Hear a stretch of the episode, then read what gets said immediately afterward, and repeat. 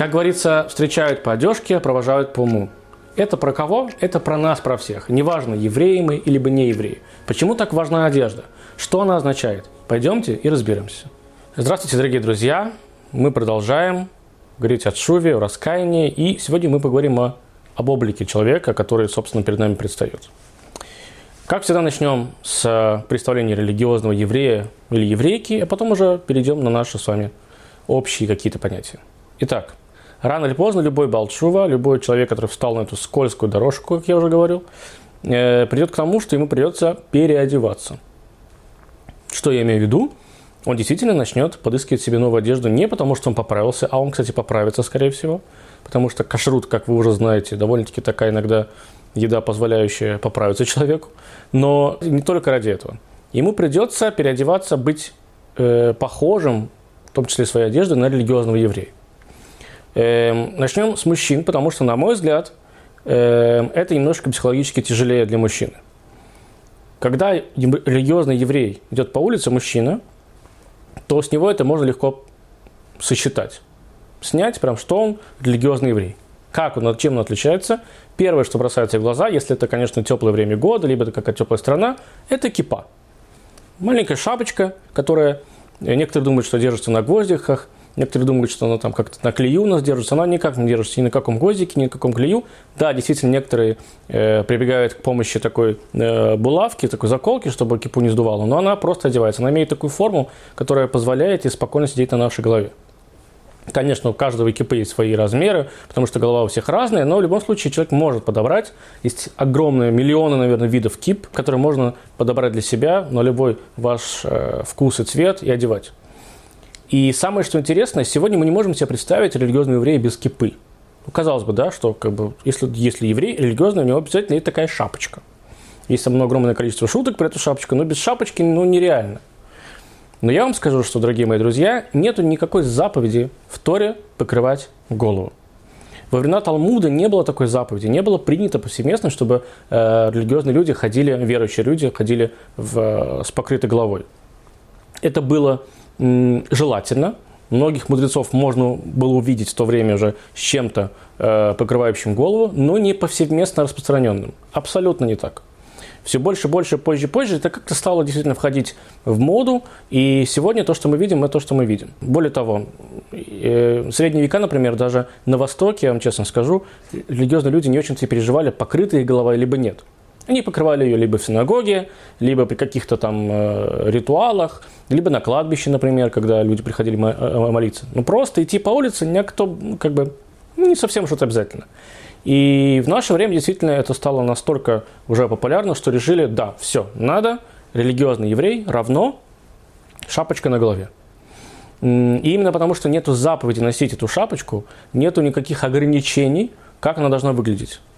Э, принято, что у хасидов, у благочестивых евреев она должна быть больше, чем маленькое такое покрытие головы. Ну, чтобы как бы видели вас, что вы э, религиозный еврей, и издалека было прям, можно было понять по вам. Но по большому счету, любое покрытие головы, то есть нету размера, нету материалов, из которого обязательно кипа должна быть сделана, нету цвета, э, да, в котором эта кипа должна выглядеть этим цветом. Как правило, вы видите черные кипы. Но каждый из вас, кто был в Израиле, а еще или не, или не были в Израиле, вы зайдете, наверное, на любой рынок, э, где продается иудаика, э, атрибутика, да, либо зайдете просто в магазин, есть как я уже сказал, миллионы, миллиарды разных рисунков, разных цветов, все что угодно. Все эти кипы э, кошерны, если можно вообще, в принципе, кипе сказать кошерно, не кошерно, они пригодны для покрытия головы.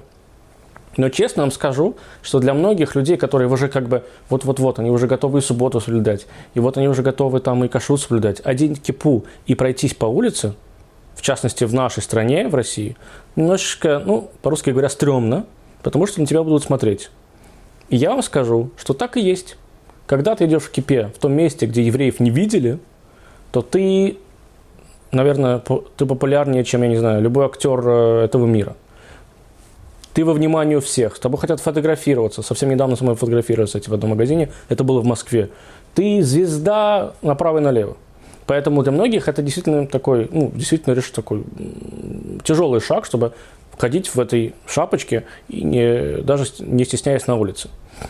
Есть небольшой лайфхак, как, например, люди ходят в кепках, как вы думаете, да, наверное, часто вы видели, что евреи ходят в кепке, либо в шляпе, но в шляпе тоже видно, но в кепке. Типа, если у тебя нету бороды, например, потому что борода не у всех, она опять же присутствует, да, то и ты там где-нибудь идешь в аэропорту, ну, как бы не, не особо понятно, что у тебя, что, что ты еврей. И как бы в кипе, ну и как бы э, никто на тебя не смотрит. Я им больше расскажу, что когда я уже начинал соблюдать, мне было 18 лет, у меня была совсем небольшая бородка, и я приехал в, в одно свое бывшее э, заведение учебное к своим друзьям. Зашел там в столовую, заказал обычный чай, и я сидел в кепке там. Почему я сидел в кепке? Потому что под ней была кепа, я стеснялся снять кепку. И зашла моя бывшая преподавательница и сказала, ой, господин Элькин, что же вы так себя недостойно ведете? Снимите главный убор в помещении. Я сказал, это не поможет. Я снял главный убор, и она увидела кипу, и она поняла, почему я сидел в кепке. Поэтому, хотя я уже чуть-чуть соблюдал тогда, это было немножко для меня психологически тяжело. Э, ну, к этому привыкаешь, как к всему остальному. Вторая часть марлезонского балета. Есть еще один вид одежды, который вы всегда, скорее всего, сможете увидеть на религиозном человеке. Это кисти цицит, белые ниточки по бокам. Некоторые э, одевают их под рубашку, некоторые одевают их на рубашку. Но эти кисточки на самом деле это очень интересная история. Эм, под моей рубашкой в данный момент находится четырехугольная одежда, которая называется талит, талит катан. И к этим четырем углам привязаны эти кисти. Э, согласно гематрии, то есть цифровому значению, мы в иудаизме считаем, что каждая буква – это цифра. Если посчитать э, гематрию слова «цицит» и плюс узелки, плюс ниточки, получится 613. То есть это заповеди истории, как, в отличие от кипы как раз-таки, да, который говорит, что еврей, у которого есть четырехугольная одежда или больше четырех углов, он обязан, обязан туда привязать кисти цицит. Для чего? Для того, чтобы они напоминали ему о тех заповедях, которые он должен исполнять. Есть разные традиции, кто одевает, как кто одевает. В Израиле, если вы, если вы были или не были, то можете легко найти это в интернете. Кто-то одевает это на рубашку, этот талит, чтобы все видели, что в талите. У нас принято одевать это под талит, но кисточки должны быть видны. Э, кто-то считает, например, что по кабале, по тайному учению, э, кисти должны быть как раз-таки, наоборот, спрятаны под э, внутри брюк, и не совсем уж обязательно их выставлять. Но в любом случае все зависит от, от течения, от обычаев, от того, как человеку самому комфортно. И опять же говорю, что я, например, когда начинал соблюдать, у меня уже был цицит, но он был спрятан в джинсы. Потому что, э, но опять же, мне было как-то не очень комфортно, потому что, да, может быть, не спросят, но смотрят, пытаются понять, что это – Э, некоторые начинают бояться, что мы какие-то террористы, мы сейчас дернем за эти веревочки, они взорвутся, мы взорвемся. Ну, короче, бреда, как я слышал очень много. В любом случае, ты пытаешься не провоцировать э, внимание на себя как-то, да, не притягивать, поэтому ты стесняешься. То есть кипа, опять же, стеснительный такой момент, и, и цицит, тот та вещь, которая должны, как бы, должна быть на виду, вы ее прячете. Потом со временем вы вытаскиваете, и уже вам все равно.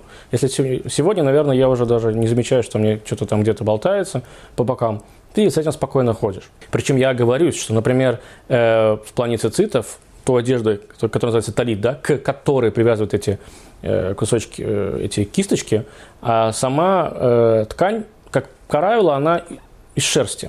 То есть вы можете себе представить, как насколько нерелигиозные евреи в Израиле тепло, потому что шерсть на голое тело, извините за подробности, не оденешь, поэтому ты под, э, значит, под этот талит ты оденешь, как правило, майку, сверху ты оденешь цицит или талит, и сверху ты оденешь рубашку. Ну, вот так вот мы и ходим. Но, кстати, ткань, как правило, как я уже сказал, может быть шерстяной, но она может быть, в принципе, практически любой из любого материала. Поэтому, например, в армии, э, в израильской, это очень интересный момент, она зеленая. Ребята, они такие, у них нет майки, это обычная ткань тряпичная, она зеленого цвета, потому что, ну, как бы вся форма в, в, в армии, она зеленого цвета. Чтобы не привлекать внимание чересчур, они, собственно, одевают ее в зеленом, в зеленом виде. Есть и маечки, талиты, как угодно, но в любом случае она есть. В любом случае, нравится, не нравится, удобно или неудобно, комфортно, некомфортно, но с этим нужно мириться, и поэтому кипа сегодня и цицит – это, наверное, ну, такие самые обязательные атрибуты еврейской одежды. Теперь, э, какие критерии? Этого всего, по большому счету, еврейский мужчина должен выглядеть так, как будто бы он собрался на встречу с важным человеком. Как будто бы вызывает, не знаю, там какой-то высок, высокопоставленный чиновник, либо царь. И максимально еврей, в принципе, должен быть аккуратно одет. Чистенький, постиранный, выглаженный, аккуратный человек. Всегда. Не только когда он идет в театр, либо в синагогу, но даже когда он находится дома, или он просто идет по улице. Люди должны смотреть на еврея и говорить, смотрите, вот это еврей, вот это гордость, вот это действительно народ, который несет имя Всевышнего. Э, теперь что же касается женщин. У женщин немножечко все и проще, и сложнее. По большому счету, когда идет религиозная девушка по, по, по улице, можно не всегда, опять же, как я уже сказал, сосчитать то, что она религиозная, что идет религиозная девушка. Просто идет религиозная девушка. Точнее, не просто религиозная, просто девушка идет и все. Э, но есть определенные требования.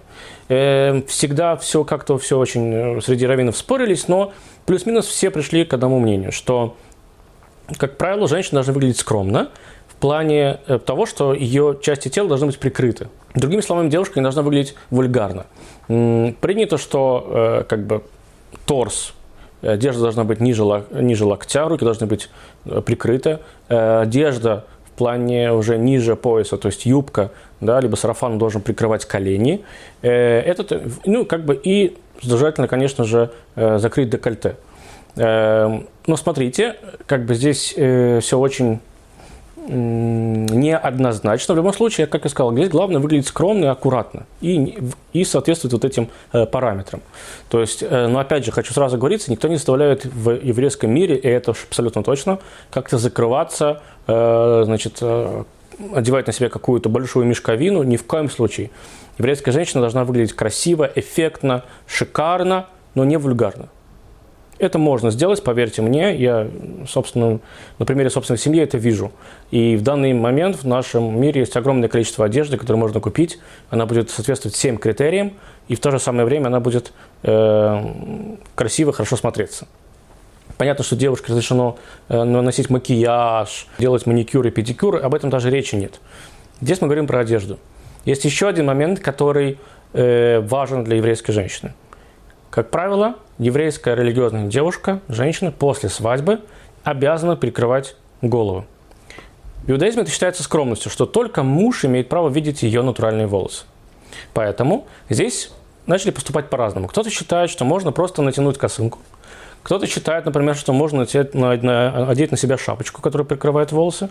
Кто-то же считает, как, например, таких много, что можно сделать красивый и достойный парик из хорошего натурального волоса и носить, и носить его. Сегодня я вам поделюсь секретом. Парики стоят очень хороших денег, потому что они действительно с хорошего качества. Иногда даже не определишь. Я могу определить, потому что у меня есть некий опыт, но иногда не определишь, что человек действительно в данный момент находится в парике. Насколько это качественный и хороший парик. Кто-то, например, считает, что парик это действительно как раз-таки может быть, не очень-то и хорошо, потому что женщина привлекает в этот момент себя. И в некоторых течениях иудаизма принято одевать шапочку прямо на парик. Как бы и то есть, и то есть. Эм, не совсем понятно, сколько, насколько нужно закрывать волосы, но большая часть мудрецов, большая часть раввинов считают, что закрыть нужно большую часть волос на голове. То есть, как правило, можете иногда увидеть даже женщин в полоточке, либо в шапочке, и у них прикрыты волосы где-то вот так. Да, и начинают думать, о, это же видно, вот волосок видно здесь, волосок видно там. Ну, по большому счету, ничего страшного. В идеале, конечно, прикрыть все волосы. И, повторюсь, никто, кроме мужа, даже дети. Э, но единственное, что иногда парикмахер, конечно, да, либо там иногда бывает сам муж стрижет свою жену, но никто никогда после того, как она выходит замуж, не видит ее волос. Это принципиальный важный момент всегда. Э, он существовал и до сих пор он э, существует. Правило, опять же, общее здесь. Женщина должна выглядеть всегда опрятно, всегда аккуратно, всегда красиво.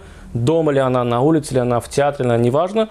На нее должны посмотреть и подумать, что действительно вот это еврейская девушка, еврейская женщина, вот это человек, который показывает, что такое Всевышний. Вы, наверное, хотели меня спросить, почему-то думаете, почему я не упоминал об этом раньше, про джинсы, про штаны. Холодно, зима, февраль, метет, и девушка идет в юбке, и что, в колготках? Да, отвечу я вам да. Она может, конечно, надеть э, под юбку какие-то теплые штаны, чтобы не замерзнуть, но ходить чисто в штанах, не прикрывая сверху их никакой юбкой, она не имеет права. Почему? И здесь уже вопрос не скромности. Здесь вопрос того, что в Торе написано, что женщина не должна одевать ничего подобного мужчине, чтобы не быть похожим на мужчину. То же самое и наоборот. Мужчина тоже не имеет права одевать какую-то женскую одежду, дабы не быть похожим на женщину. Для Всевышнего это неприятно, это вызывает, так написано, да, э, Всевышний называет это плохие, плохие эмоции. Поэтому здесь как раз про скромность мы не говорим. Здесь мы говорим про заповедь, саму заповедь, что женщина не должна своим видом быть похожим на мужчину и наоборот. Поэтому, собственно, я это здесь и не упомянул. Одежда, конечно, бывает будничной, но есть еще один момент. Принято в иудаизме в праздники, в субботу одевать особую одежду. У нас есть праздник каждую неделю – действительно хороший праздник, шаббат, праздник, который мы готовимся, который мы закупаем продукты. Написано, что самое лучшее нужно оставлять на субботу. То есть, если вы пришли в магазин просто за помидорами, и вы видите, что есть хорошие, качественные помидоры, но очень дорогие. Есть простые, то вы можете купить и такие, и такие. Простые оставить на будни, просто сделать там салатик. А хорошие помидоры отложить на субботу. Это будет уважение к шаббату к, и в конце концов, ко всем гостям, которые к вам придут. И они тоже почувствуют, что это хорошие бакинские, я люблю бакинские помидоры. Э, так вот, с одеждой то же самое. И одежда в субботу тоже отличается. Как правило, у женщин, конечно, это вечернее платье, какая-то там, не знаю, новая юбка, да, ну, все что угодно. Я здесь не очень хорошо разбираюсь. Я знаю, что какая-то она у вас там другая, более торжественная, более не такая, в которой побегаешь там, да, и в магазин не сходишь. У мужчин же это действительно субботняя одежда. Если это хасиды, и хасиды, которые ходят в длинных одеждах, это, это, это такой сюртук. Эм, если это не хасидские движения, то это просто хороший, красивый костюм, э, белая рубашка, если человек в течение недели не ходит в белой рубашке, да, вот, ну, такое действительно торжественное, торжественное, такое, чтобы вы, не знаю, если вы пойдете в этом на свадьбу чью-то, то вполне Э, так себе сравнение, конечно, но вполне подойдет. Вот, поэтому здесь с одеждой всегда очень много таких заморочек.